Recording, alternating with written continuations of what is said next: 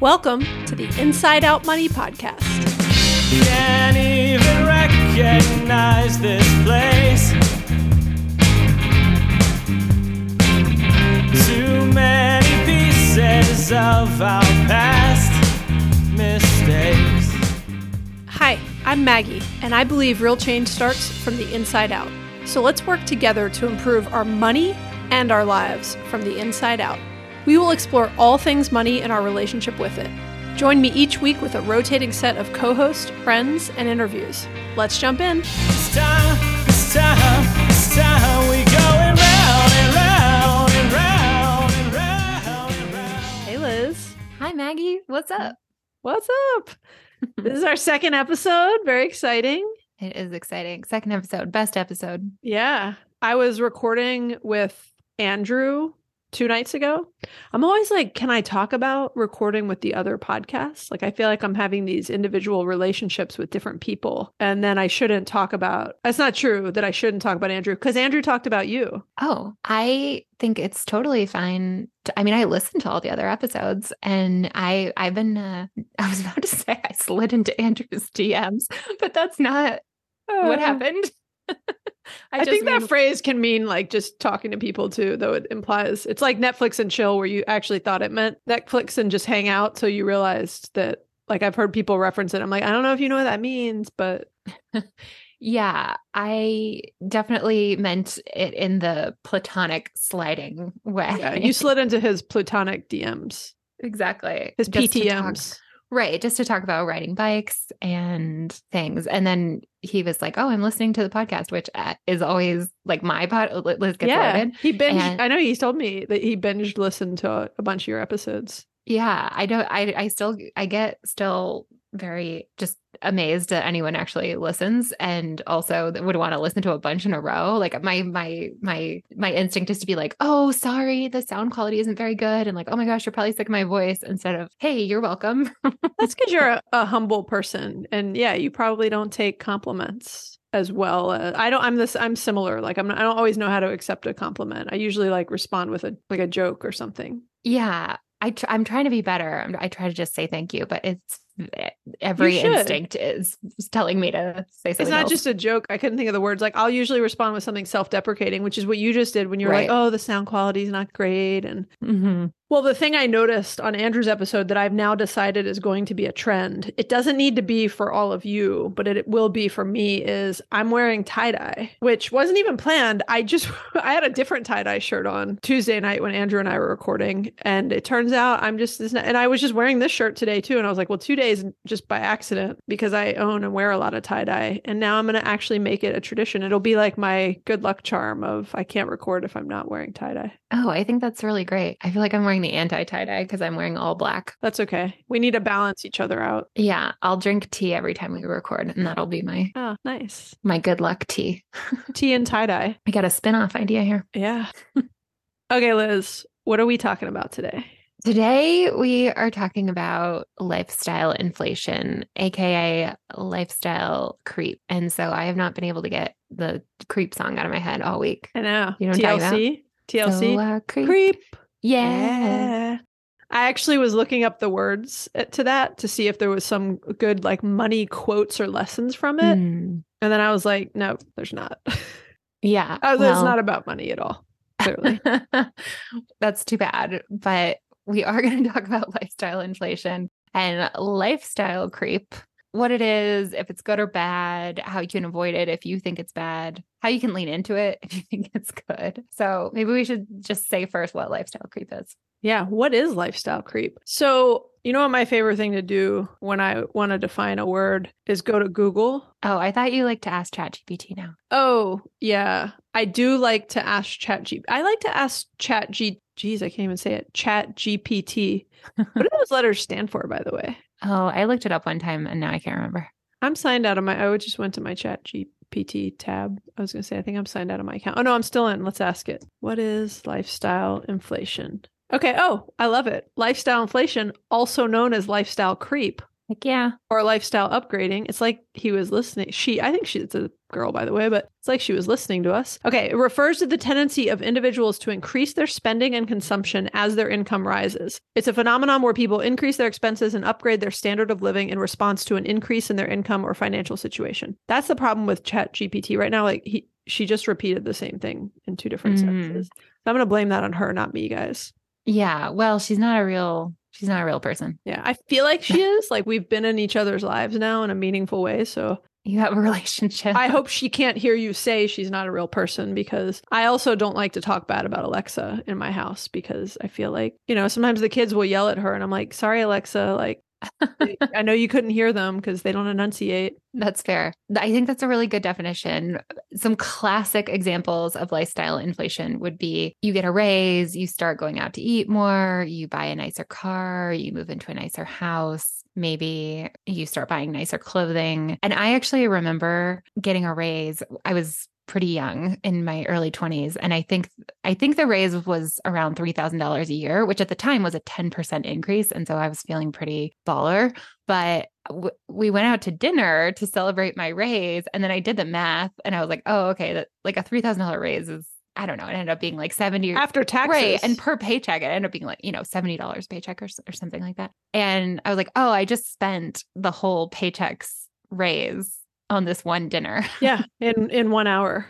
Yeah. Well, that, that to me is why lifestyle inflation can be dangerous. There's, there's good parts of it. We're going to talk about how our own lives have inflated. It's, again, the word inflated sounds bad, but whatever. But to me, the danger in lifestyle inflation is the fact that, using that promotion example, you keep getting promotions, but you keep spending more. So let's say over a ten year period, you haven't made a single dollar more. Mm-hmm. Because all you did was continue to make more and continue to spend more. And essentially, when what you have left is the difference, you know, between what you what you're able to save is the difference between what you make and what you spend. And you've not made any more, right? You went from fifty thousand dollars to two hundred thousand dollars over a ten year period. But if you're now spending it all, you might as well still be making fifty thousand dollars and have less stress in your life. Well, that's not right. True, because you have more money to spend on things. You have more things, but I think the downside is if you get used to those things. I meant to look up before we talked if it's the hedonic treadmill or the hedonistic treadmill. I couldn't remember. Maybe you can ask Chat G P T. But the idea that you get nicer and nicer things, but they bring you less and less joy over time because you just get used to it. Like the first time I flew in first class, I felt like I was literally a member of the royal family. Mm-hmm. I thought this was the greatest thing that had ever happened. I don't fly first class all the time, but when I do, I'm like, oh, this is so nice. I, I don't, I'm not like giddy about it like I was the first time. So if you, if you're making fifty K, you go up to two hundred K, but you're spending all this money on a, a nicer house and a nicer car and et cetera. But you, it doesn't make you happy. It doesn't bring you like that kind of thrill.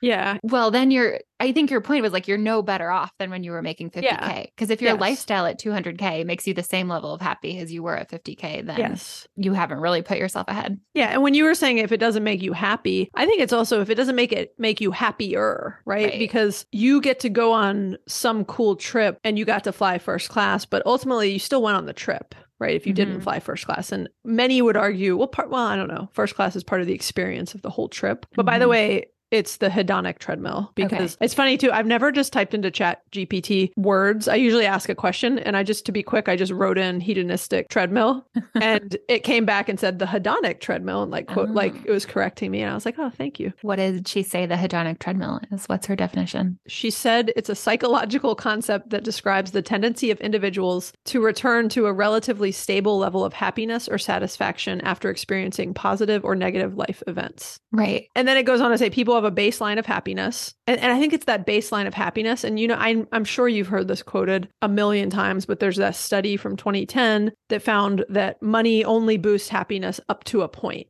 And and the point they figured out was it was, and again, this was in twenty ten dollars. So mm-hmm. equate this to twenty twenty-three dollars, mm-hmm. but said that about seventy-five thousand dollars in annual earnings is that level. And beyond that amount, money had little impact on truly making you happier. And and I often think about that with lifestyle inflation. I often think about there are many things, physical things and consumer goods and other things that truly do make me happy. And and I believe, I I don't believe happiness comes from stuff, but I do think there's a lot of things in my life that having them, I get enjoyment out of them, and it's a true enjoyment. It's not an ego-driven enjoyment, but I do understand that there's only so much of that that brings me happiness. And I sometimes look at people who have what I would consider ridiculous amounts of money or who spend lots and lots of money, and I look at them and they aren't happier. And they many, many celebrities and other people have admitted that, you know, they have all this stuff and wealth and like they, they aren't happy. They're, mm, yeah,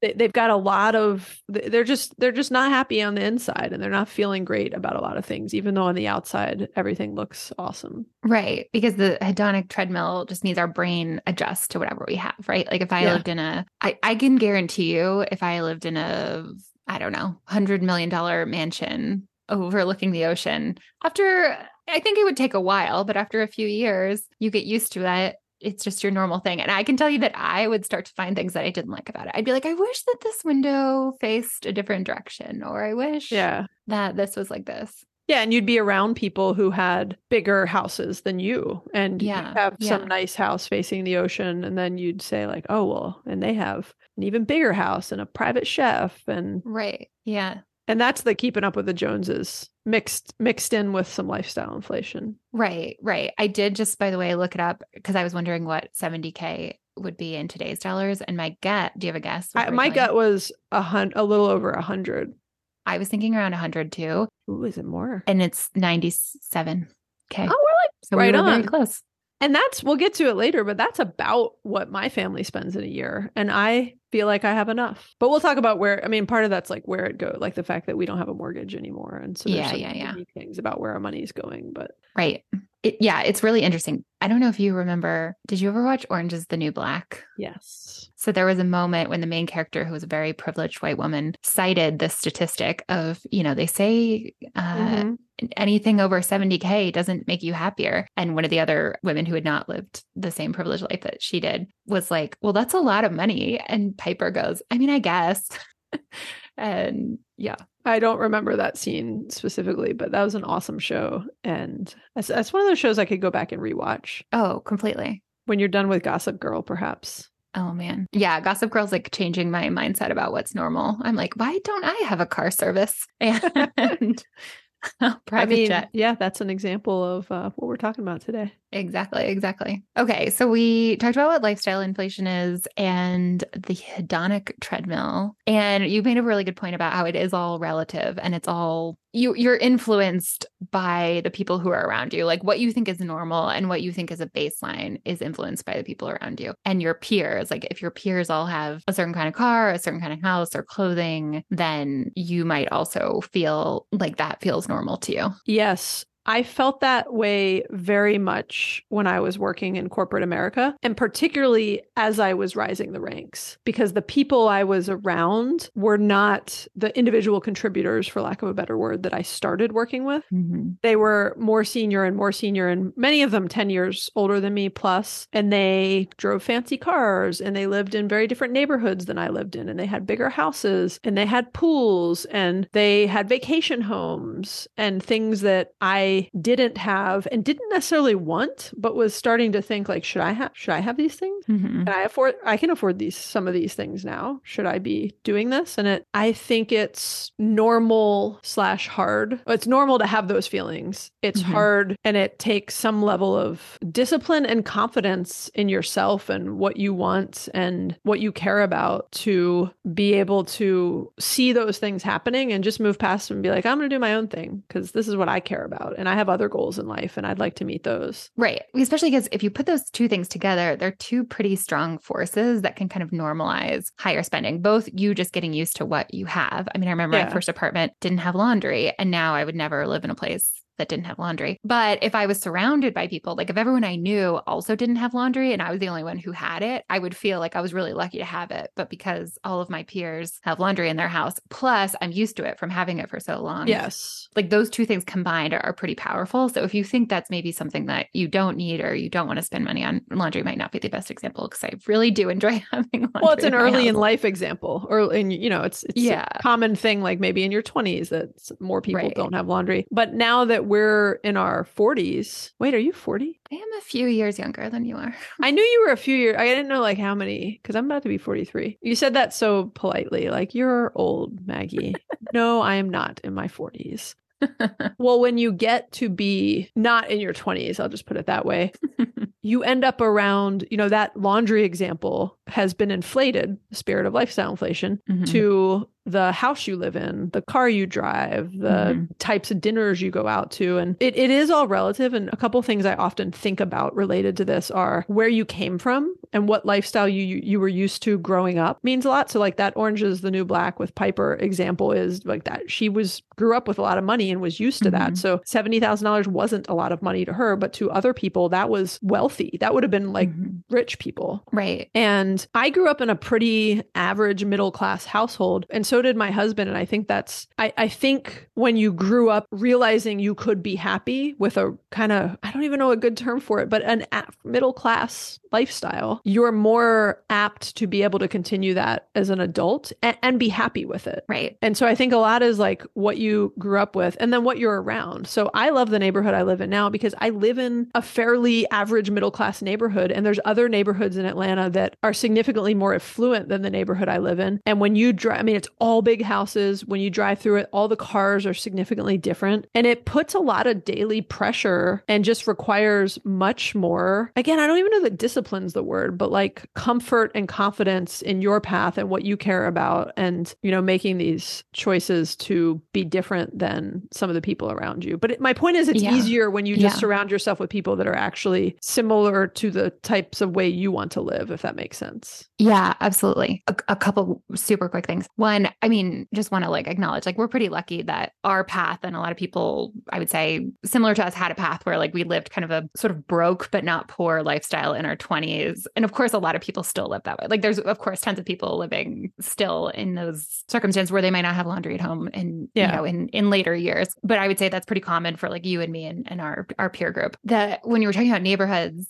I wanted to just, it's funny. I think we all, I think we often all think like whatever we do is middle class. Like it's, yeah. it's such a broad term, right? Yeah. And it's like, oh, I'm not rich. That's the person who has something yeah. a little bit nicer than me. That's fair. But I also think about, there's a neighborhood near me that does have, I, I would say I live in a neighborhood with a, with a mix of styles of homes. And uh, there's a neighborhood close to me that I, that I go through often that is, is v- very nice homes, uh, consistently very expensive and very well kept. And I think to myself all the time, I'm so glad I don't live in that neighborhood because I would feel so much pressure for my yard to look so much better than it does yeah. today.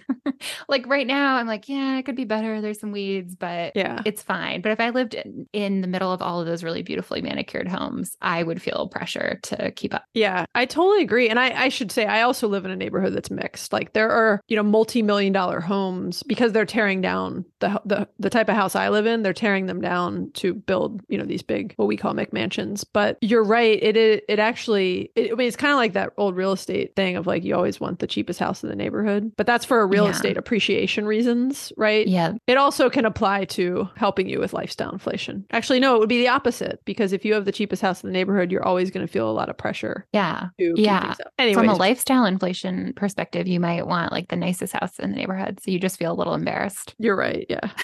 that, but then you're better. then you're causing the problem for everyone else. Then everyone else is like, oh, look at that nice house. I wish my house was nicer like that. Yeah, maybe. Hopefully, they're just like rolling their eyes at you. Yeah. Like, oh, well, she on thinks that... she's fancy.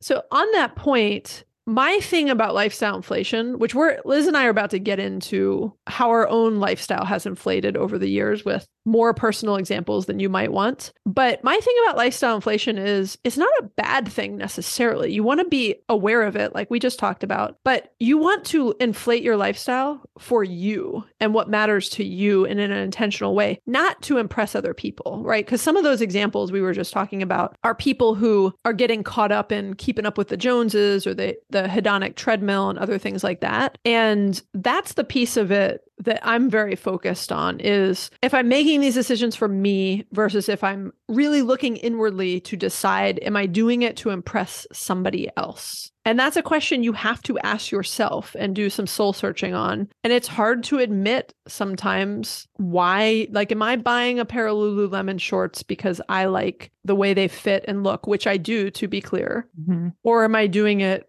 to impress other people? Right. I, I think with those, I, sometimes I try to give myself an exercise. Like, would I buy these? I also love Lululemon. I'm an Align pant. I own many, many pairs. And I think to myself sometimes, would I buy these if they didn't have the logo on them? And I absolutely would. Yeah, I agree. one hundred percent. And I've tried to buy dupes. There's always rumors mm-hmm. going around on the internet that there's like an Amazon dupe for thirty dollars. Yeah. And it's not as good. They're never as good.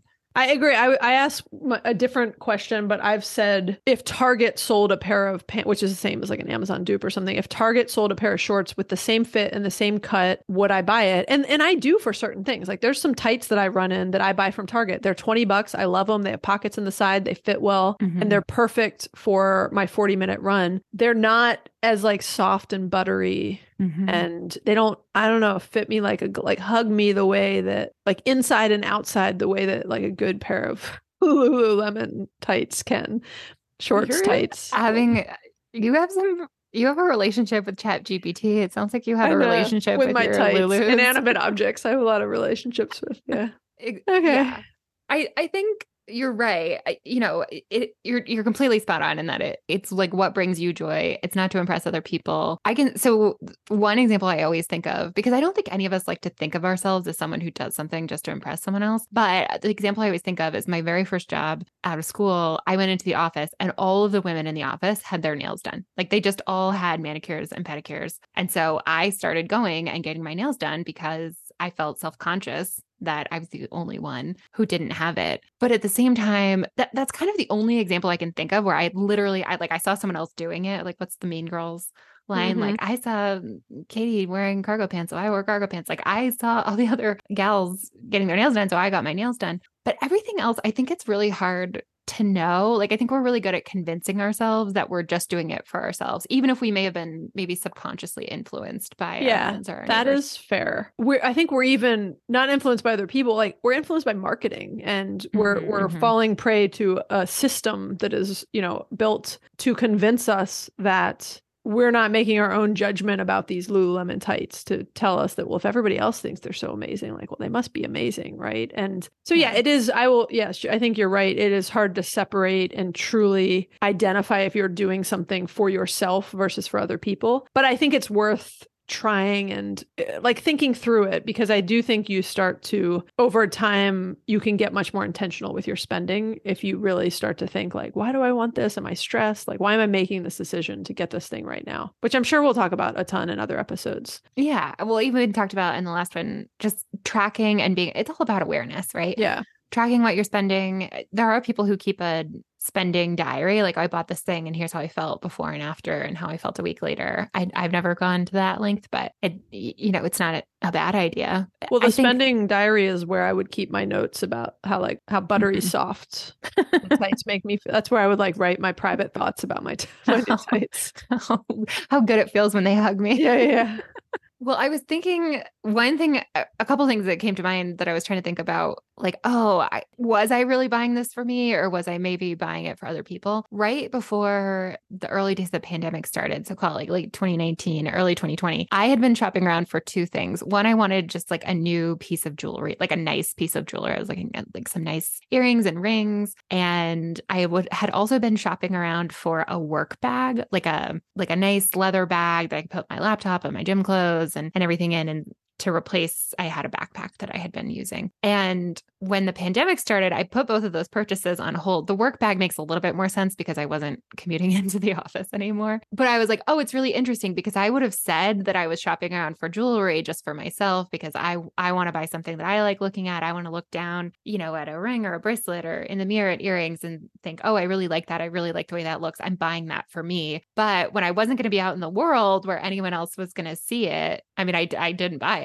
You all of a sudden didn't want that thing. Yeah. Yeah. Well, yeah, that is a point. That that's the tricky piece about the, like, are you doing it for you to impress other people? I feel more confident when I look and feel a certain way in something. And so it's it's sort of this catch twenty-two of, you're buying the jewelry, quote, for you, but it's because you feel good wearing it. Mm-hmm. And then that makes you feel better in front of other people. And it's not exactly because of the, you know, it's hard to separate and yeah. break down exactly, you know, each element of that. But it's a... Right. Well, I think that maybe that's one of the points we're trying to get at is it's really easy. I consume a lot of personal finance content. I assume you do as well, to just sort of see, you know, a tweet or an Instagram post that breaks it down to like, don't buy things to impress other people. Yeah. And that no one's doing that. Like no one is just sitting at home like, you know what? I don't even like that car. I think it's ugly, but I'm going to buy it because my neighbor has one and I want them to think I have a lot of money. Well, you say no one's doing it. I have one example I would just like to throw out to you. You know, those trucks you see, I live in the South, so maybe you don't see as many of these where you are, you know, they're like huge. The tires are really big. They've got, yeah. they're tricked out. And I'm always like, do you need that? Or do you just think you look, I, I actually think you look less cool. Like when I see those, I'm like, uh, I don't think you're the target audience. I'm not the target audience. Walking around in my Crocs I'm and tie-dye, I'm not the target audience. But when I see those, I often am like, I feel like, are you doing that to put out some vibe? Yeah. I don't know. I mean, no judgment. It sounds like I just threw judgment at that, but... But I wonder if that person... Loves big truck? Well, might say, well, I like the clearance because I go off-roading, or I like to be able to drive over a curb, or I like to be able to sit higher on the road. Yeah. And, but, but again, I wonder if that person, and I don't know that, per- I don't think I know anyone who drives a truck like that, but if you ask them like, well, would you drive a truck like this if it was invisible, like magically invisible to other yeah. people? Like if other people on the road looked at you and saw a, you know, twenty year old Honda Civic, but you still like got the benefit of that's a good question. Big tires and whatnot. Like, how would you feel about that? Yeah. Would you, would you still have that? Would you be willing to pay as much for it?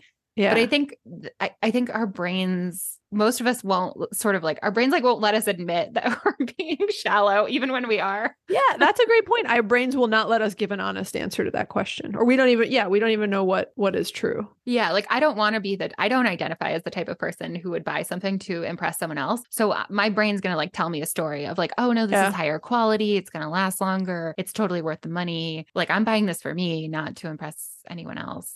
So, yeah. I don't yeah. know. And it, that we could talk about this piece all day because it's tricky because I think about certain things and I'm like, my iPhone, I bought a new iPhone when I left my job because it was the first time I had to buy my own phone in decades. Mm. I bought an expensive new iPhone. I love it. I buy, I don't care. I truly, there's maybe other things like the jewelry example where I care how I present to somebody, but I don't care if anyone sees that I have this phone. I like the quality photos it takes. Mm-hmm. And I like that it has way more storage on it. It's not constantly reminding me that I need to, you know, empty my photos. And it makes me happy. You know, th- so that's like a very one where I'm like, I know for sure. But there yeah. are other ones where I don't quite know for sure because yeah. I also identify as someone who isn't buying things for those reasons. But I can admit that there are things where I think about which t-shirt I put on. Right, right. I say t-shirt because that's like what I'm choosing to wear every day. Yeah. It's one of like, should I put on this slightly nicer t-shirt? Right. Sometimes I'll ask Greg, I'm like, is this, does this look a little more dressy? He's like, you're still wearing the same t-shirt. Like it's a t-shirt. It's a t-shirt with fewer logos on it. Just one logo instead right. of like a hundred. I was like, but this is a black t-shirt. t-shirt. Yeah. This is my dressy black t-shirt. It doesn't look nicer. This is my good Nell Jean. It only has one sticker on it. Yeah. I mean, can you think of anything that you think might have a little seed of,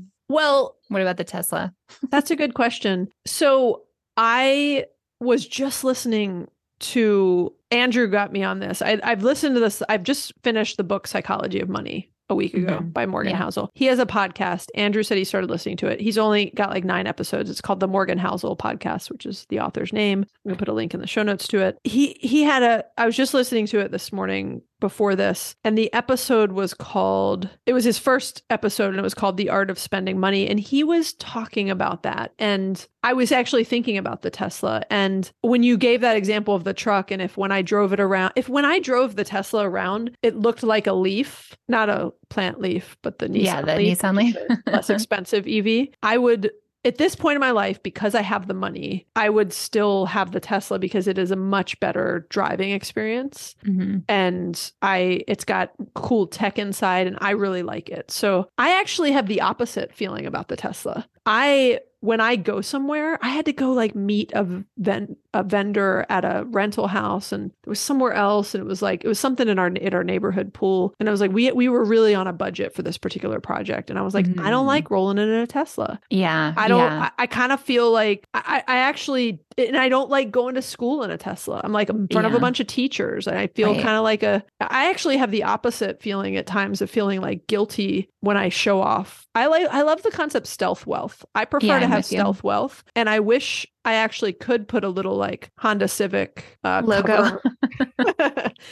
Uh, magical, like in Harry Potter, Potter or something, where it's like you yeah. have some like you, you look like yes, and I a cloak of Honda Civic, yes, ability. a cloak of Honda Civic, and that I could put that over. And I don't want to have, you know, I, I travel. I wear, I got, I don't even wear my wedding ring anymore. I wear yeah. this like twenty dollars rubber synthetic Quelo. Yeah, yeah. I don't remember the brand name, but I love it. And I don't like when I travel, especially when I'm traveling abroad. Like I don't want to look like I have nice things. Yeah.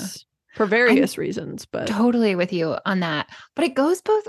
But even in that situation, I think it can be a little bit nuanced. So I just bought a new car. I did a bunch of episodes mm-hmm. about it. And I talked very openly about, I, I made my list. I was like, these are the features I want. This is my budget. And my options were a Kia, a Hyundai, a B M W, or an Audi. And I was like, I don't want to drive a B M W. I just, like you were saying, I don't, I just don't want to be rolling up to places in a B M W. Yeah. And I don't want to drive a Kia or a Hyundai. They're great cars. Like no offense intended if someone drives that car and you love it. And I know they're like really nice and good quality. But when I was growing up, like I just, ha- I feel like I have this impression from being a teenager that those were really budget cars. And I just didn't want to have that. And so I ended up buying an Audi, which I didn't really know anything about the brand. And now I know a little bit more about it. And I have that same feeling sometimes, but it also, again, it goes both I ways. I put Audi in the same as a B M W, by the way. To me, they're exactly the same. But, okay. I feel like I didn't, I wasn't totally, I don't know a lot about cars. And but it's funny. You did, I know you did a bunch of posts about people's views about brands. I don't know a lot about cars either. So I also just have these, like, I'm like, Audi's a luxury car, B M W's a luxury car, Mercedes is a luxury car. Yeah. You know, I just put them in the same bucket. I did not put it in the same bucket, but I'm kind of learning that some people do. And so sometimes I do get embarrassed. I'm like, oh, you know, again, we had someone come out to give a quote and I was like, oh, let me make sure the Audi's in the garage. So you know, this guy doesn't think that we have a lot of money. But then sometimes I have been doing, a, I've had a bunch of work stuff and I've ended up carpooling and people get in my car and they're like, oh, this is such a nice car. And because, you know, the inside is really nice and it has massaging seats and it's really nice. And then in those moments, I feel really good. I'm like, oh, I have a nice car. And those people think I have a nice car. And that feels good. Well, what's funny is related to that. I will admit, I, in all the examples I just gave, there's times when I don't want to roll up in a Tesla. Like I feel uncomfortable or uncom- mm-hmm. I don't know what the word is, but something like conspicuous, conspicuous. Yeah. I don't, I don't want to stand out. I, I, in general. And if I do stand out for something, I don't want it to be my car. I'll put it that way. And and that's what Morgan Housel was talking about. Like I want to be known as like a nice person and a kind person who helps my neighbors and all these other things. Mm-hmm. And that's what I want people to think of me as. And that's kind of what he was talking about in, in this episode at one point of that's what people People remember and will care about for you. Mm-hmm. And you know, there's that quote of like, people won't remember what you yeah. did or something. They're going to remember how you made them feel. Yeah. Maya Angelou. Yeah. And, and I, sorry, Maya Angelou, I just butchered that quote, but That's you okay. get the spirit of it. I, but I will say, I can admit on the flip side, when there's other scenarios, certain neighborhoods I'm driving into or other scenarios where I'm going into a situation of people that are wealthier than me, mm-hmm. I've had feelings of thinking like, oh, I, I mean, well, like they know that I can afford, uh, you know, like it, I don't yeah. even know how to articulate the feelings, but I, it's that piece of like, it is hard to separate those feelings and really admit and realize just how you feel about things and why you do the things you do and why you spend the money the way you do. Yeah. Yeah. It's hard. I mean, I'm glad that we can be really honest and, and candid and authentic. And I hope it, you know, I hope it comes out right. I hope it, it lands that what we're trying to say is just, it's a complicated thing. I, I had a similar, a couple weeks ago, I was going to a, a work conference for the day and I drove to the hotel and like, you know, I had on my business casual outfit, like my hair was done. I had my cute purse, like, you know, and I like rolled up in my Audi and like tossed the keys to the valet. And I was like, I'm a fancy lady. Did you actually toss the keys to the valet? No, I handed Did them. You? And then you say, keep it close. I didn't know you. Oh, that's a I'll thing that like time. Not, it's not a cool thing to say to a valet. Oh, okay. I won't. Then. It's what you, no, it's what you want if you're like, don't, me. If you don't go part, my brother used to valet when he was uh, in college and post-college for a while. No, it's what the like person who has a really fancy car and they don't want you to go like park it in the lot far away mm-hmm. because they their car's too fancy. They're like, keep mm-hmm. it close. Like, oh, that's funny. Yeah. With a snap and a wink or something. Yeah. Don't do that, to be clear. Take good care of her. But yeah. Yeah. Mm-hmm. Yeah. Her. Yeah, for sure. That's funny. Well, okay, we should jump into actually giving some examples. We should. So I, I was going to, I had a lot of ideas for this episode. I was going to kind of like, originally I was going to quiz you, like maybe like have a little paddle you shot, like worth it or not worth it, one hundred dollars yoga pants or flying first class. But I think what we decided on was we'll go through a couple categories and, you know, cars, travel, houses, and kind of talk about where we were in our, call it late twenties versus where we are today. And I, I think it's an interesting conversation because I think you and I have had different paths when it comes to lifestyle inflation and lifestyle creation.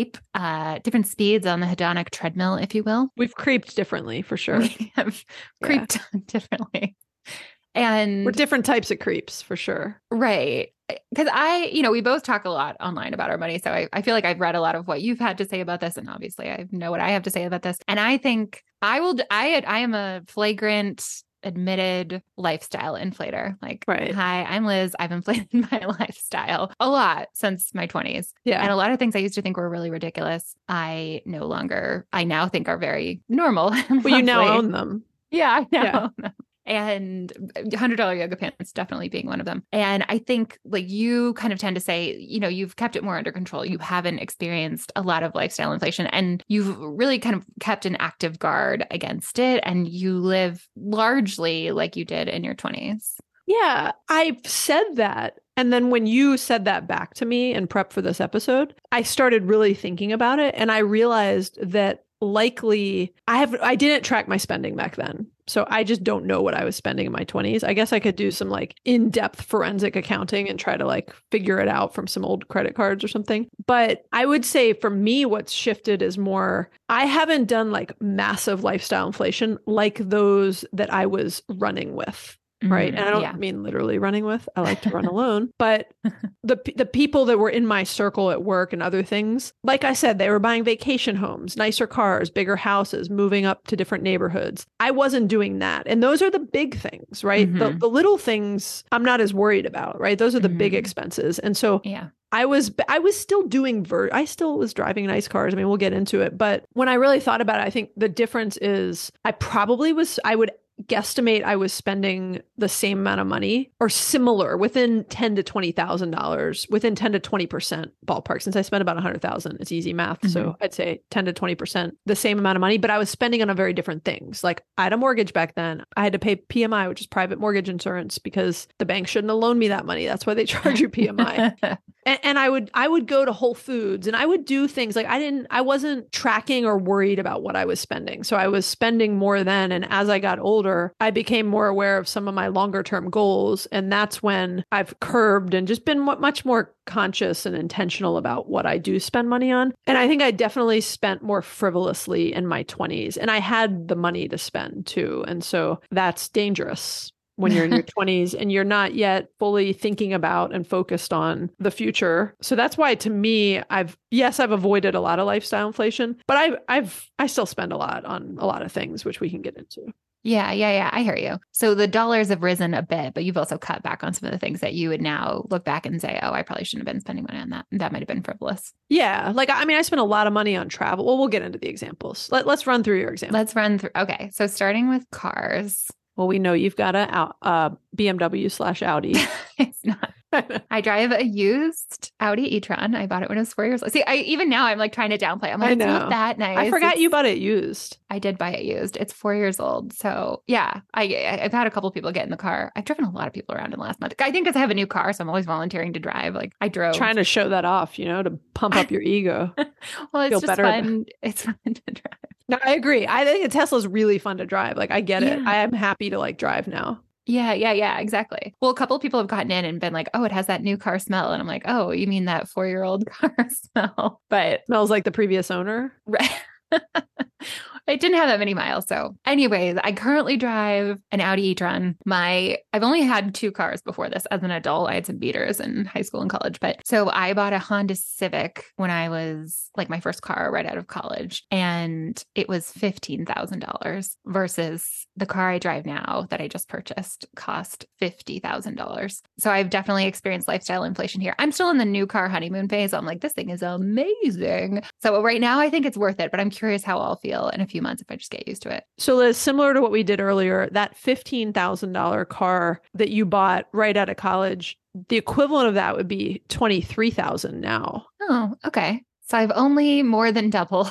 Well, yeah. So at least I you haven't... haven't tripled. Yeah, exactly. All exactly. Relative.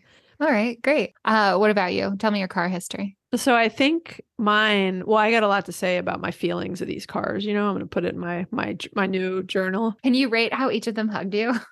I mean, the, the shine, the shimmerness, the shimmeriness of the, of the finish on my first two thousand two Honda Accord was just beautiful. Just kidding. Okay.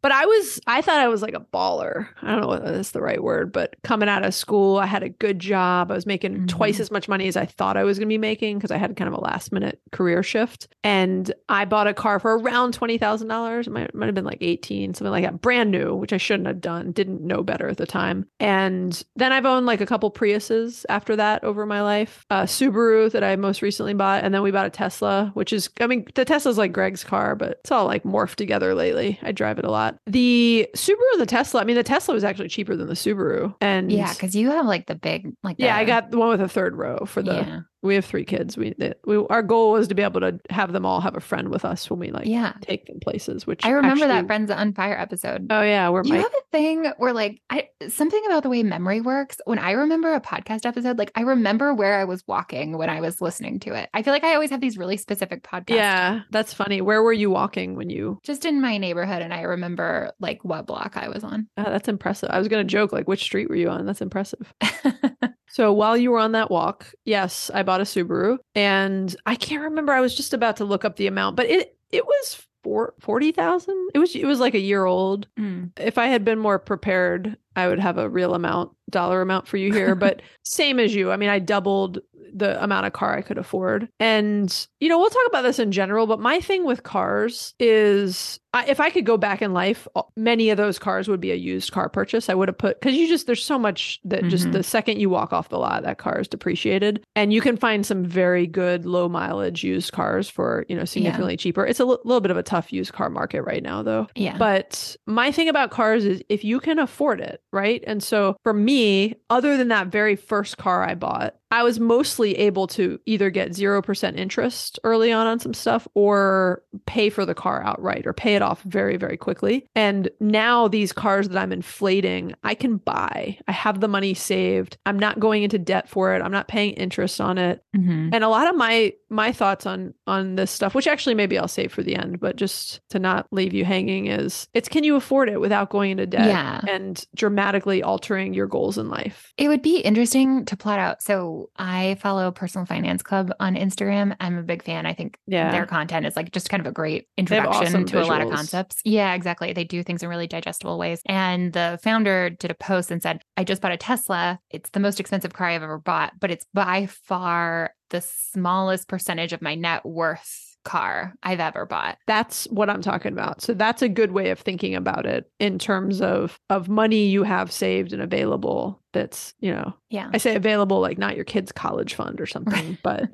yes. If you've done the, I mean, to me, a lot of the way I think about spending money is, you know, I've, I've taken care of the important things first. And if I have some spending money left over, then I feel good about inflating my lifestyle. Right. Right. Yeah, exactly.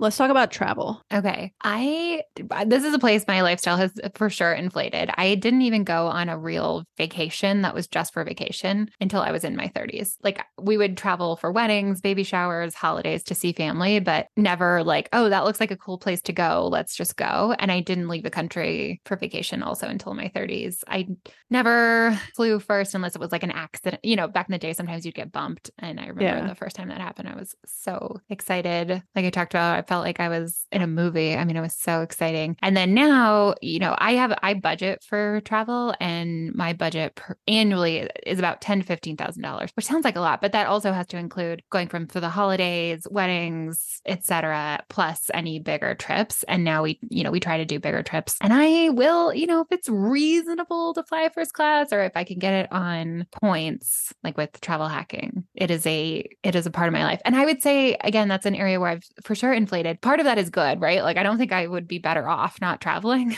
But I would say I'm a little bit more used to, you know, I'm, I sit in the airport lounge now and I try to upgrade to first if I can. And I'm staying at nicer hotels and, you know, it, it's crept. There's been some creep there, I would say. Yeah. I think that's good creep personally, because it's intentional creep, right? Which is yeah. a weird term. Let's coin that term. Intent. We need more intentional creep in our lives. I'm, I'm the same way on travel in the sense of I hadn't left the country until my like mid to late twenties while on a grad school trip. And I only did it because it was part of a I could, I was trying to force my way through business school as fast as possible while working. And I could do a two week trip in Argentina and get a whole class credit. And I was like, ah, seems pretty sweet. Oh, that's great. And I don't even think I was excited as excited about going to Argentina until I got there. And I was like, oh my gosh, there's this big bad world out there. And around the same time, I started working for I H G and I was around in the travel industry, but around a lot of people who lived all over the world and loved to travel. Mm. And I got to start traveling some as part of working there. And this past year, we spent thirty thousand dollars on travel. And that was because we did that big six week post retirement yeah. trip. But on the average year, we spend easily twenty thousand dollars on travel, maybe fifteen to twenty. And I feel really good about it. And that is a big priority in my life. And my kids have now been to six, seven, eight, eight or nine different countries. Wow. And I'm, I'm proud, or I don't know if proud's the right word, but like, I feel good that that is an experience I am able to provide them, and very privileged and thankful that I can do that for them. And it's something I never, my parents certainly could never afford to do that for us as a kid, and no fault of their, if anything, it makes me much more appreciative of it now. Mm-hmm. And when my kids are complaining about certain things when we travel, I'm always like, you guys, I didn't get to do this stuff when I was a kid. And like, you need to appreciate it. Yeah, I had to shovel coal two miles to get to school. And uphill both ways. Uphill, yeah. With no shoes on. And...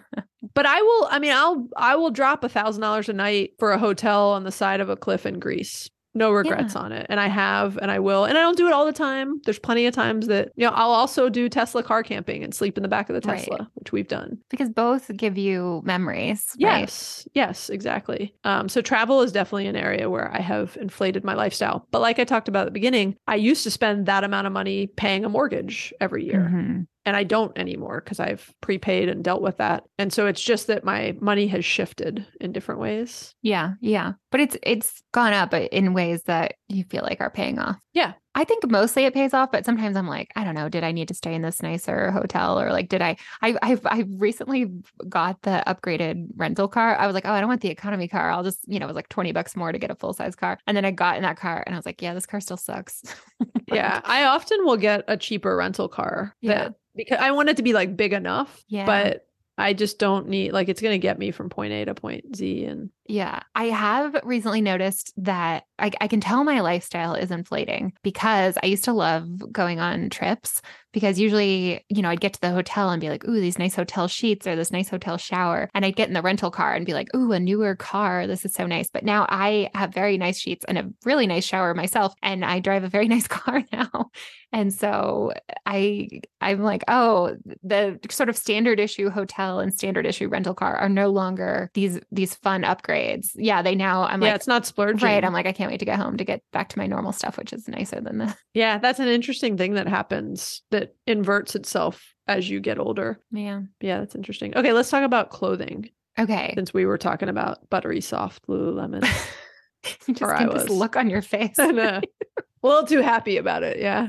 Just you don't get you guys on the, the distance. You guys listening don't get a chance to enjoy the facial expressions I have while talking about it. Okay. Clothing. So interestingly, through most of my twenties, I had a job where I had to dress a little bit nicer for work. I worked in a business casual office. And then at some point, I don't remember exactly when that switched. And so now I can wear jeans or whatever to work. So when I was in my twenties, I, I bought a lot of things at Target. And then I really loved Ann Taylor, but I was, I didn't feel like it was in my budget. And so I would buy it from eBay. And I had like these eBay mm-hmm. alerts. And at one point I counted, I owned something somewhere between twenty and thirty Ann Taylor dresses, because those were just my go-to, my work uniform. That's so interesting. My go-to was Banana Republic. Mm. I owned probably, yeah, hundreds. It was like where I shopped. I had the B R credit card. I mm. got way too many, you know, like dollars earned back, credits, whatever, from what you spend. And okay, so, but what do you do now? Like, yeah, you still well, rocking the, the Ann Taylor?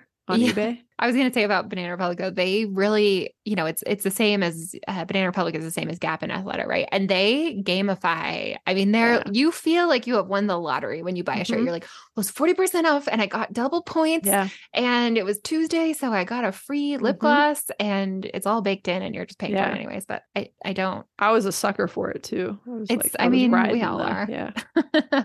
So yeah, so it, it's interesting because I think now I dress a lot more casually than I did then, but I spend more money. So again, I was I was buying Target and uh, spending a lot of money on eBay, and now I most I buy almost all of my clothes either from Nordstrom or Lululemon. I will say Nordstrom has a very wide range, so I'm mostly shopping like Halogen, Caslon. They're sort of I mean, just putting dollars on it. I would say in my twenties, I would probably spend like twenty dollars on a shirt, and then now I would probably spend like sixty to eighty dollars on a shirt. Yeah. Is that a Lululemon shirt you're wearing right now? Yes. It's the, what's it called? My kids know the name. They the love it. The Run Swiftly, maybe? Yeah, the Swiftly. Yeah. The Swi- okay, yeah. I, I used to look. call it like the Swift. I used to always mispronounce it. My kids were always like, it's Swiftly. What were you saying? I don't know what Swiped. I was saying. Swift, swift. There's some other swipe, swoop, swoop, swoopy. I don't know. Then I got to the point where I knew what the word was and I would just constantly say it wrong. Messing with them. Yeah.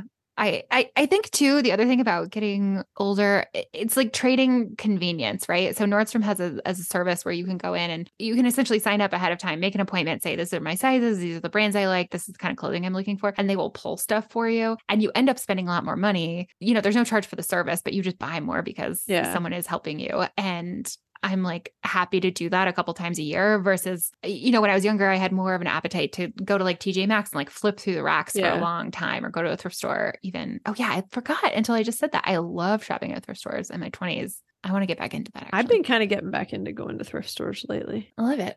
For my kids too. I'm curious to hear about your clothing spending, because I know you're also, we've talked about how I think in our thirties, we like in our, when you were still in your thirties and like in your corporate America days, I think we had basically the same work uniform, right? Which was like dark wash, skinny jeans, a blouse, you know, flats or maybe wedges. Mm-hmm. Well, for a long time, I couldn't wear jeans to work. So it was some sort mm-hmm. of skinny pants. Mm, okay. ninety-nine percent of the time wore pants, not like some, I, my younger days, I wore skirts a good bit too. I just was like, I get to where I'm like, I'm comfortable. I, when I was pregnant, I started wearing flats and I didn't never went back to heels. Like if you see me no. now at a wedding or some sort of event in heels, I look like a smiled child that just put heels on for the first time. Like I can't walk. I'm like, wobble. I'm like, Greg, don't leave. You're my cry. Like literally I'm going to fall over if you walk away. Um, anyways. So yes, I have, I will definitely say my clothing approach, I think now is quality over quantity. Mm-hmm. And and probably for the past ten years, even as I got more into minimalism and just realized what really did make me happy in that department. I definitely own a lot of athleisure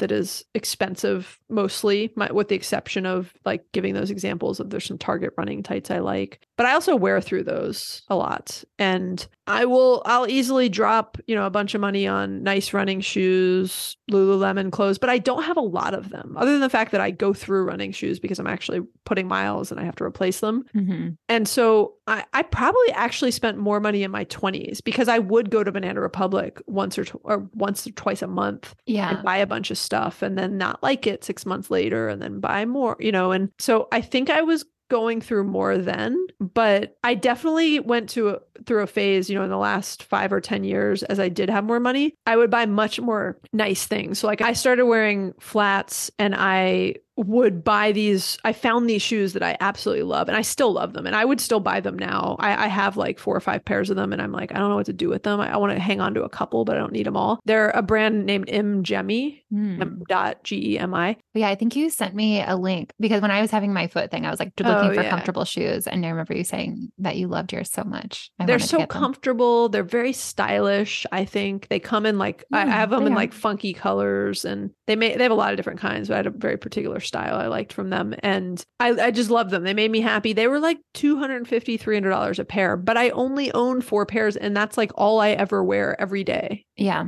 Right. And so I, I didn't, some women own thirty pairs of shoes. I owned four pairs of work shoes mm-hmm. and yeah. would rotate them. And so, and I, and I would buy, you know, some nicer clothing like a, a more a more expensive blouse, like the example you use. I used to, you know, buy a Banana Republic one on the sale rack that was twenty dollars. And as I got older, I'd buy, like, I really liked Ministry of Supply mm. um, and A Y R. I really liked their clothes. Mm. But by the way, fun fact, my cousin is the creator, founder, owner of A Y R with She's some a? couple business partners. It stands, for, it stands for all year round. Her name's oh. Maggie also. Oh. Uh, and she's my cousin and ha- founded it with a couple of uh, friends, business partners. Cool. And, but I love their, it's the spirit of all year round is like stuff you, it, it's not fast fashion, right? Mm, it's it's yeah, classic yeah. stuff that you can wear for the rest of your life. And I, that, the, what, what her company founded and created is actually what I strive for in my wardrobe, right? I want like classic staple stuff, with the exception of my tie-dye shirts, which I also would consider classic staples. Yeah, for what it's I agree. Worth. I agree. Timeless. They've been, been rocking them since the sixties. They're still going. Not sure if they're considered stylish, but they're still going. Anyways, it's the spirit of avoiding fast fashion and things mm-hmm. that come out. And I'd even put Lululemon into that category of it. They're pretty classic, like that long sleeve black Swiftly, Swifty. I think I used to call it Swifty. That's what it was. Swiftly that you're wearing. It's a classic black, comfortable top. Like you're yeah. never going to be like, oh, this doesn't feel right anymore. Yeah. I've definitely owned this for six or seven years. Yeah. I want to get more actually, but just in okay. the same color. So I don't have to do laundry as often, but I like it. All right. So I think next topic, I'm excited about this one because it's called fancy lady things. There's so many things that could go in this category. There are so many. And I'm sure I'll think of even more later I actually today. Just thought of another one, but I'm not sure if we can put it on the podcast. But go ahead. Okay. We'll write it in the show notes and I'll give you a thumbs up or a thumbs down because sometimes you really come up with things that... Remember in our first conversation ever when we were talking about wearing underwear under the leggings? Okay. I just put it in the show notes, but it's probably... We probably shouldn't say it on the episode. But did you just see it? I'm not going to put it on the episode, but I'm just saying I wouldn't have done that in my twenties is my point. Fancy lady things. What do you put in the fancy lady things category? Well, I just bought my very first fancy purse. Look, I brought it in the room. On video. Earlier when you couldn't find your headphones, you were like, oh, I think they're in my purse. And she walks back in with her with her new fancy lady thing.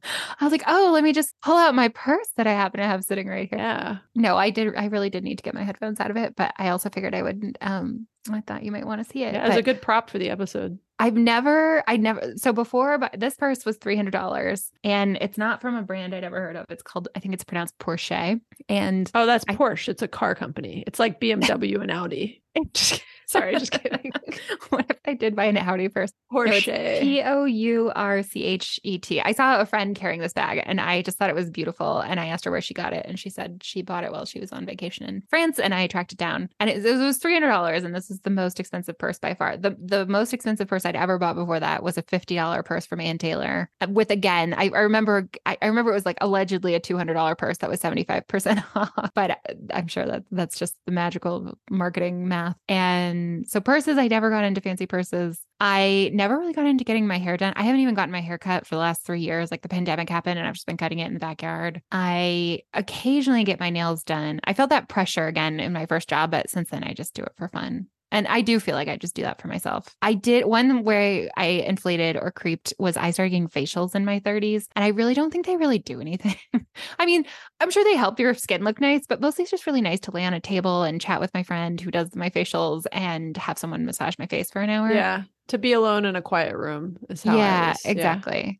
And then my last thing on here was, um, I don't know if sheets are fancy lady things. I think sheets do qualify as fancy lady you things. Think, okay. When I was in my twenties, I for sure, I remember I had sheets from Target. I don't know how I remember that, but then I got really obsessed with Caraloha bamboo sheets. My mom got me a set in my twenties as a gift. I never would have spent that much because they're, I think they're one hundred fifty dollars or two hundred dollars. But then I will say I recently just got new bedding and the Caraloha sheets didn't come in the color I wanted. And so I just tried some really cheap Target sheets that were twenty-five dollars and I'm kind of back on my Target sheets yeah. for now.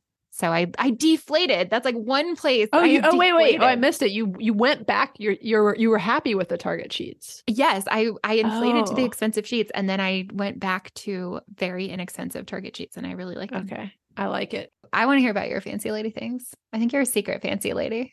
I am. I don't know. I'm not sure what I am. I will say, since we're putting sheets and fancy lady things, I also used to buy cheap Target sheets, and then. One time, not until I think I bought them for Greg for Valentine's Day.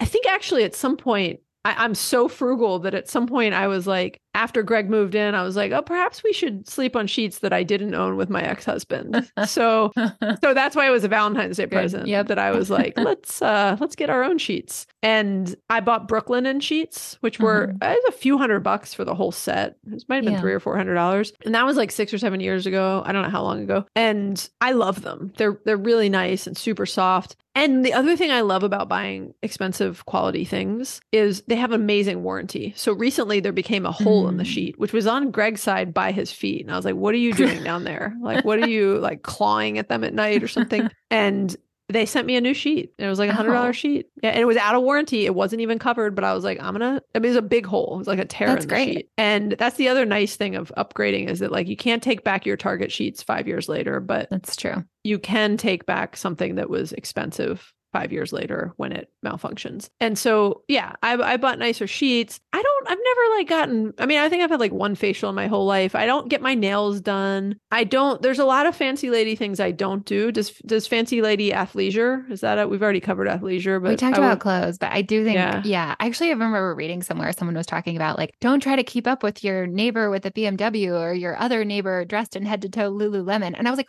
wait, is head to toe Lululemon like a, like a problem? Like that's a, you know, oh, that like, yeah, that's something walking we're throwing around. out as an example of someone who's, you might you want to keep up keep with. Keep up with. Yeah. And they're walking and, around uh, with their Starbucks and yeah. yeah Every now yeah. and then I will look at myself and notice, oh, I'm wearing all Lululemon and I'm holding a Starbucks drink. And then I'm like, uh, in my Tesla and, and getting out of my Tesla. And I host a podcast about financial independence. And after I quit my job, because I had just enough money already. Too much money to deal yeah, with. Yeah. It's, you know, it's real. Struggle's real, guys. So I already talked about like shoes. I, that's a fancy lady thing. But I was I will say one fancy lady thing. And this is an example of like spending money on quality things is I got laser hair removal via a Groupon in my oh, early twenties, no. which just that sentence is like gonna not end well. Yeah. And then I, it didn't really like work and it hurt a lot. And oh, then no. I like found a better place that was oh, very no. reputable and went to them. And the first thing they said was like, oh, which kind of laser did they use? And I like named it. I don't even know what it meant and can't remember it. And they're like, oh, they shouldn't be using that kind of laser on your skin color. And I was like, oh, well, geez, that explains oh, no. what happened. Anyways, I spent like thousands of dollars once on laser hair removal and I love it. It was a great investment. Yeah. And that to me is a splurge. And yeah, you know, it was one I did earlier in life and I would consider getting it touched up at some point. It's been, you know, fifteen years since then, maybe. That is not something you're doing to uh, keep up with your neighbor. It's not, uh, that's a great, great example. It's not, it's something I'm doing because it's great to not have to shave your legs right, all the time. Right. Yeah. And so that is like for me, nobody else knows how I got my legs so silky smooth. They just know that they're, well, a lot of people don't know how silky smooth my legs are. Okay, let's keep going.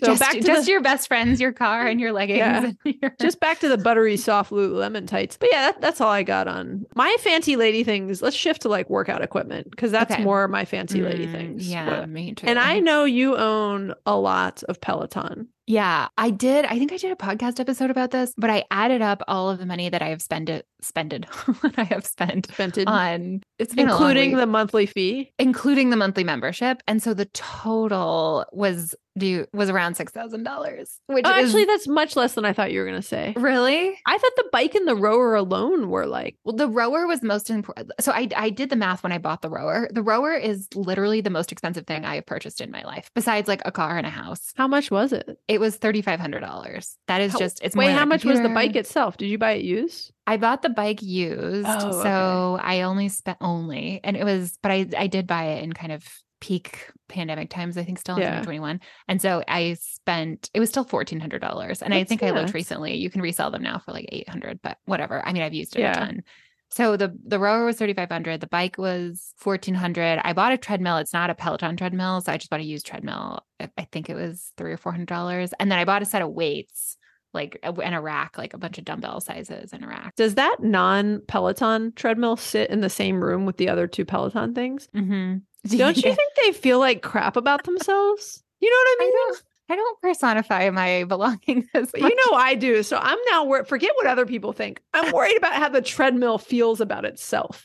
the treadmill feels good because I really like the treadmill and I use it. And that's the thing is like the rower and the bike, I think it like the, the resistance and the speed is a little bit more yeah, baked matters. into the classes. Whereas on the treadmill, like, you know, five miles an hour is five miles an hour. Like a ten percent incline is a ten percent incline on whatever treadmill you use. And so I feel fine about that. But, and then the, the so that's the cost. And then the membership is forty dollars a month. I got a couple months free when I started on my credit card. And then, oh, I don't think I said the weights were a couple hundred dollars for that set. And I bought like a fan for out there. And it's a whole setup. It, that is one place where I will totally say it's a place my lifestyle has inflated because in my twenties, I was very cheap. I very much treated fitness as a commodity. And I would yeah. do Groupons. You know, a lot of studios will maybe do like one free class a week, or they'll do like a thirty days for thirty dollars unlimited, or th- those deals for new customers that are designed to like get you in and then you're supposed to buy a membership. Mm-hmm. But I would just bounce around and try to keep that cost. I was trying to spend like less than thirty dollars a month total with between the Groupons and drop-ins and, and everything. And I have now six thousand dollars. That is just one thing I look at and I'm like, that is so much money. And again, the, the rower was,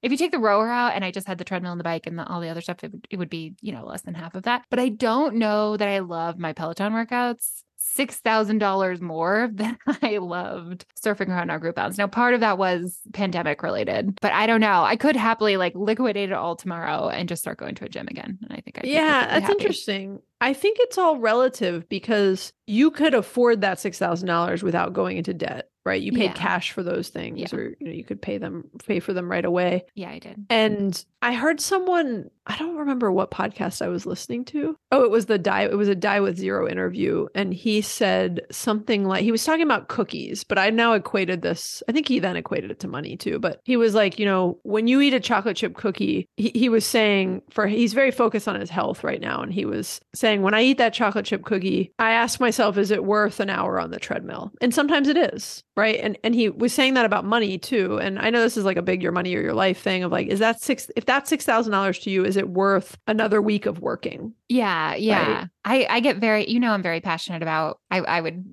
if I heard that, I would think like, we don't have to work out to earn food. Yes. Yes, I hear I you. I, I do think often of like, yeah, I spent six thousand dollars on all this stuff. Like, would I rather retire like a month or two sooner? No, it's fine. Yeah. And that's how I feel. I have a four thousand dollars treadmill. Yeah. I had another treadmill that I had for fifteen years. It finally broke. I, you know, will use this one till it dies. And it's a high quality treadmill. Myself and my husband, and actually now some of my kids use it. Mm-hmm. And we use it all the time. It's great. I love it. Makes me happy. It's the sort of thing where for me, having a high quality, heavy duty one actually matters because I use it yeah. enough. And it's an investment in my health. And there's just things in like the health space where I will, am willing to pay for things that are workout related or for my health. And like, I don't go to a gym. I only, you know, I go outside yeah. to do workouts or I do stuff at my house. Um, I think about, this is like a different example, but like I paid cash for a colonoscopy. I think it was like a thousand. I say, when I say cash, I just mean like, you know, I put it on a credit card. I didn't think you like came in with like a little yeah. bag of money with I a dollar sign on it. I didn't give the doctor like a wad of, of dollar bills. Yeah. But I pay, it wasn't covered by insurance yeah. because I was getting it a few years earlier than the insurance protocol tells me to get one. But I have a family history of colon cancer, a pretty serious one. Mm-hmm. And I wanted to know that I was good, never been checked. Yeah, and it felt yeah. really good. It was a thousand dollars well spent. And I'll, I think my next one will actually be covered by insurance, but I was willing to get one a few years early because it was peace of mind. And my grandmother died before I was born from colon yeah. cancer that wasn't detected early enough. I'm totally with you on a place I've definitely inflated a lot, but you know, I think it's a good thing is I will now spend like, and I'll kind of use it sometimes to justify spending on workout clothes. Cause I'm like, well, if it gets me to work out more, like if I feel more motivated to work out, then great. If, you know, I, again, I was like, if I buy this treadmill and I use it ten times, then like, great, I bought a treadmill and I used it ten times. Uh, to be fair, I bought like a couple hundred dollar treadmill and not a four. I would be mad at myself if I bought a four thousand dollars treadmill and I only used it ten times. But, uh, and same with like, I'm so much more willing to just go into the doctor now and be like, I don't know, sometimes I get this weird pain on my side when I hold plank. And yeah. she was like, it's probably fine. I was like, but maybe we should do some tests. Yeah. Maybe we should run an M R I just in case. I got, I don't know. What, what is it when they put like a wand on you? Like when you have a baby. Yeah. A, an ultrasound. I did have, I did get an ultrasound in that case, even, and I paid for it, even though it was probably not needed. Yeah. Okay.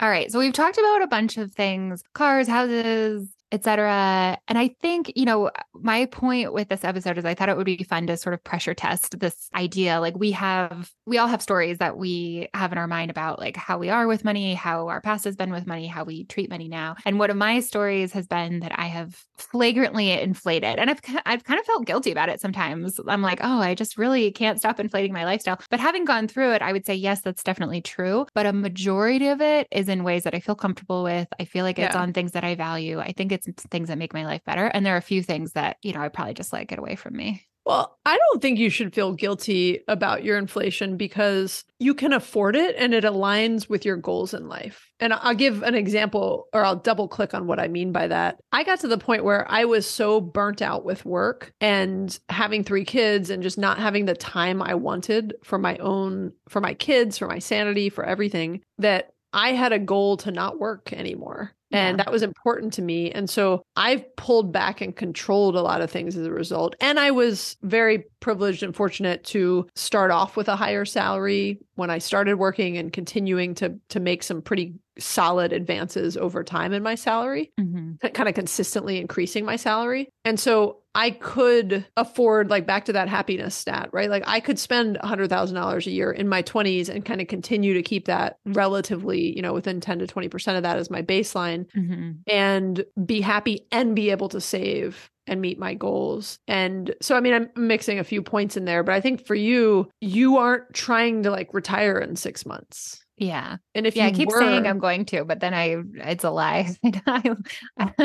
But you're making a real time trade-off. And I, I like, I love the pioneers for this because their thing is all about like, enjoy the journey. So there's some people that are on a fire or a fi path and they're like sacrificing a lot and to, to meet this big Uber goal. And I was able to not have to sacrifice a massive amount, right? Yes, I sacrificed bigger houses, bigger cars, fancier neighborhoods, vacation homes, et cetera. But I was still, I'm still able to live what, what to me is a very happy life and meet those goals. And I just often think about that with people on, if you can do both, like there's nothing to feel guilty about, you know? I know, right, I know we've right. all created this environment where there's a lot of judgment and shame and guilt around how you spend your money. Yeah. But there doesn't have to be. Like you should feel good and confident of like you work hard, you've got a good job, you still have a solid savings rate and you are planning for the future, but you don't need the future to be in six, you don't have six more months to earn every last dollar you make and you've got to, you know, pinch and yeah. save them all. That's a good point. Thanks for saying that. I was like blushing. I was like, I do have a good job. I do work hard. I do save a lot. Wow.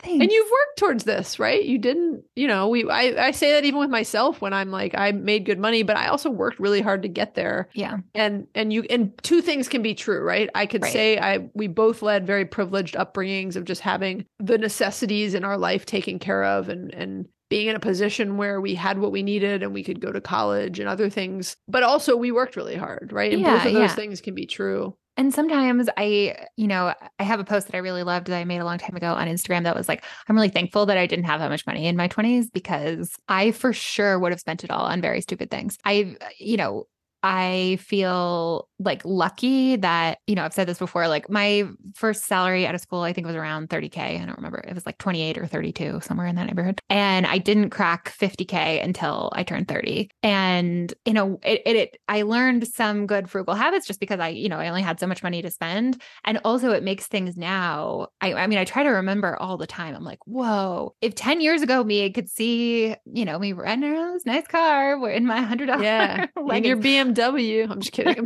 She might roll her eyes, but I think I she'd be very surprised. She'd be like, whoa, what? Like, where'd you get all this money from? So yeah. I think she'd be proud of you though. I hope so. If she knew the full background of, you know, you didn't just fall into it. Yeah. So that's one big takeaway for sure. But we've got some others, right? Some takeaways, some okay, we've talked about lifestyle inflation. So what? So I think one of the things about lifestyle inflation to keep an eye out for, it, the reason it can be like sort of quote unquote dangerous is because once you get used to something, it is really, really, really hard to go back. Like a month ago, yeah. I didn't have a backup camera on my car. And now I feel like I could not live without one. Yes. And so you, you, when you put yourself in that situation, if you get used to something nice, you will suffer a lot more if you have to live without it for some reason than if you did not have that thing in the first place. I was very happy on my Target sheets, the first ones, until yeah. I got very nice sheets. And then literally one day I came home and the bed had been made with the wrong sheets. And I was like, I can't sleep on those. We got to, we got to change the sheets again before we go to bed. Well, I mean, isn't that the backwards piece of the hedonic treadmill? The treadmill goes forward. It doesn't go backwards. Right. Right. So if you've ever been on, if you've ever been like thrown off a treadmill, you know, it doesn't feel good. And you don't, getting thrown off the hedonic treadmill does not feel nice. All of a sudden you're like, oh, these sheets, this, this low thread count doesn't feel so nice. Exactly. But in your Target example, though, there are also times where I think plenty of people have been thrown off the treadmill, so to speak. And that's when you actually get a nice reminder of what's really important in life yeah, also. Yeah. Yep. And yeah. Really good point. And then I, I, I've said this, but it's worth double clicking on. Because uh, I've said it throughout this episode. To me, a big takeaway is, you know, the most dangerous type of a quote inflated lifestyle, or the creep, as we've been saying, is when it's through debt versus actual money that you have that's not going to cause you to go into debt on something else. And so, like I was telling you, Liz, right? If you can afford the inflation, go for it. And if you know it's in line with your intentions and values, and you've, you know, thought thoughtfully about this stuff, it's fine. Be good. Like, enjoy it. Enjoy your life. You do you, mm-hmm. right? No judgment. It's when it's in debt, when you're going into debt to do these things, that I start to encourage people to question why they're doing what they're doing and if they really need it and what their goals are and all of that. And look, if you're happy being in debt, like, this is a judgment-free zone. So I'm not going to tell you you shouldn't be. But most people don't like the feeling of being in debt. And right. the interests and other things associated with debt are crippling and not most people's goals in life. And so that, to me, is where where you got to, you know, watch out for uh, lifestyle inflation, as we're talking about. Yeah, one hundred percent. And so I, I loved when we were thinking about takeaways, the idea that there can be good lifestyle inflation. And I actually had a really aha moment when I was listening to a Friends on Fire episode, um, your previous podcast that you did with Mike. And he was the one who said, oh, some lifestyle inflation is good. Like, if you can't afford something that you need, and then you can. And I just think he was the first, it just, so much of this content is wrapped around in like how to avoid lifestyle inflation. And mm. he was probably the first person I heard say out loud, no, some lifestyle inflation is good. And I, I remember exactly where I was. I was in my car. I know where I was driving. Which was car driving were you where? driving? Uh, my last car, not the Your new one. car. Yeah. And I, it was an aha moment for me. And it just made me think, like, there, it, you know, it, let's say you make fifty thousand dollars now, ten years from now, you make two hundred thousand dollars, and you're like, I don't spend one penny more. Like, okay, you don't get a trophy. Like, there, there's no moral superiority in suffering unnecessarily. If you could use that money to, you know, and maybe you don't spend one money more, excuse me, one cent more because you're saving for early retirement, and that's the most important thing to you. But if going out for coffee or buying nicer sheets or going on a vacation would make you happy, like, it's not better to not spend money on those things. Yeah. So I, th- there's a big trend lately, and a couple people who have been talking about it are Ramit Sethi, who wrote I Will Teach You to Be Rich, and Bill Perkins, who wrote Die with Zero. I, interestingly, in, in full disclosure, I've not read either of those books yet. They're both on my list. I have read but, both of them. I'll, I'll, I got you. Oh, you have? Oh, okay. Well, ironically, they're both on my list, but I'm on like the waiting list at the library because I'm too mm-hmm. cheap to buy the physical book. Che- too cheap's the wrong word. I don't you value. Prioritize those dollars I'm not, yeah, elsewhere. I, I used to spend thousands. That's an example of something. I used to spend thousands on books a year. I would just, anytime I even remotely wanted a book, I'd go buy it on Amazon without even a half a thought. And I have all these books on my shelves I don't want and need and have gotten rid of over the years. And so anyways, they both are big. I've listened to a lot of them on podcast interviews and other formats, though I haven't read their books yet. They both are big proponents, especially when you have the money, of like enjoying the fruits of your labor. Yeah. And that's part of the whole Die with Zero concept of optimizing your life's fulfillment. How does he say it? Is that it? I, I think you got the gist. Yeah. I, I, I right. I think there was, I, I mean, I think for a long time, the most like personal finance content basically meant like Dave Ramsey or, mm-hmm. uh, you know, a couple other people. And, you know, he was big on like, you know, a lot of us just, he, he was like a gateway for a lot of people kind of into yeah. personal finance. And he talks a lot about like beans and rice lifestyle, and you got to like just hunker down until you get out of debt. And I think there's been a little bit of backlash, not just to him, but other people who say that, of like, money's a tool. It's intended to make you happy. So like, yeah. that's the whole thing. It's just use your money to maximize happiness. And it, Bill Perkins says optimizing for net fulfillment. Oh, right. And, but what I like about that is they're making the point of like, we get to the point where we're so good at being frugal. And Mike's a good example about that. So it's interesting that you pointed him out for saying, for starting to shift his ways a bit, which I know he's admitted to doing, but you get so good at being frugal and saving for your goals that you actually forget how to spend your money and enjoy your life. And yeah, it's hard to yeah. make that shift because you've been, this is my persona is I'm a frugal person, right? And I remember Mike's wife actually saying to me, I'm not sure if like joking or serious, it doesn't matter, but either way, it's a good point. Things like, was it the treadmill of like, oh, like how can you talk about fire and like buy a four thousand dollars treadmill? And I'm like, well, I can do both. Yeah, yeah. Right? And you... you don't have to be, it's not all or nothing. And like your, your kind of comment of like, there's no trophy for like the most frugal person. Right. If I can do both, that's awesome. Right. And, and to me, it's this personal mix of what you care about and what you don't. And like, I always joke of like, you know, there's a, there's some seasons in our house when I'm trying not to turn on the air conditioning for as long mm. as possible. That's yeah. actually like suffering. And there'll be a point where it's kind of like a fun game for me. And it's it's an environmental thing. It's not really that much yeah. money. So it's not a money thing. It's yeah. a little bit of a stoicism thing. Like I like to remind myself, like there's people, you know, when I go visit Greg's mom in the Virgin Islands, she doesn't have any air conditioning. And it's a different feeling when you're there, but you're reminded of like what really makes you happy and what you need. And, you know, anyways, I could talk about this forever. Yeah. Liz, we are going to have a problem of doing like two hour episodes because we just enjoy talking to each other and we could go on forever. Well, I think you can, uh, I think it'll be shorter once you cut out all the hilarious, but very inappropriate side conversations that we've had that we're going to release on our Patreon. That's fair. One day. I've been, I've been saving those for a uh, Patreon or a bloopers reel episode. Yeah. Well, you touched on this. I think this is probably our last takeaway. Uh, you know, you talked about um, a Stoic practice, which we could be here for another hour. I I was thinking about Stoic practices when I was thinking about lifestyle inflation, and like there there's not inherent value in avoiding lifestyle creep. Like there is no moral value to you spend more on going out or travel now versus like when you were younger. There is value, I think, in avoiding hedonic ad- adaptation, like staying off the hedonic treadmill, because you're bringing yourself like more happiness, right? Like you're bringing yourself more joy if you can kind of stay off of that. And so some ways to avoid hedonic adaptation, which is just getting used to the new lovely things that you have, are try going without it, right? So you, like you try to not turn off, turn on your A C for a little while, or, you know, it's kind of fun sometimes to say like, oh, let's not go out to eat for a month, or let's, you know, I, I accidentally went over a year without buying clothes one time. That's a whole nother story. Uh, another way I think is just cultivating a gratitude practice of any kind, right? Gratitude journal, just thinking to yourself, it doesn't have to be formal. Like, oh, I really like this bed. I really like these clothes. I really feel happy when I put this on. I really will say every time I put on my one hundred dollars Lululemon pants, I'm like, oh, I love these things. Maybe yeah. not as much as you do.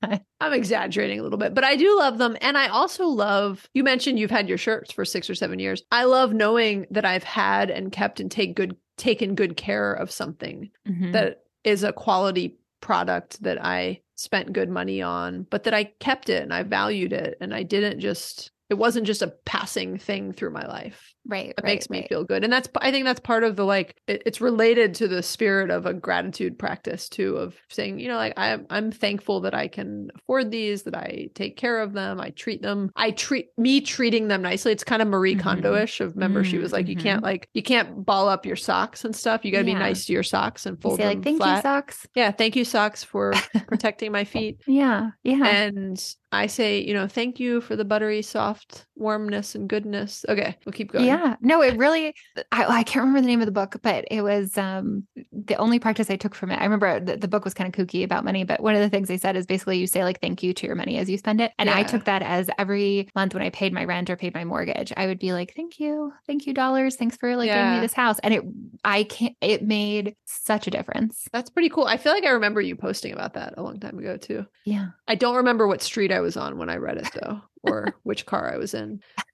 I've really enjoyed this discussion, Liz. I know we went long on today's, but I think these are the things about money that are so fascinating to discuss. is they're multifaceted, right? Like you could have a conversation where you're saying like, avoid lifestyle inflation and here's how and why and all that. It's not that simple. There's layers to all of these things. And I think it's, I, you know, say it over and over again, but it's personal finance. It's personal to everyone and their financial situation and their goals in life and what makes you happy. And if you're being intentional about things. And so I think, and I hope that these discussions are helpful to people, because I hope it, I found in a lot of the feedback that we have received, which by the way is fantastic.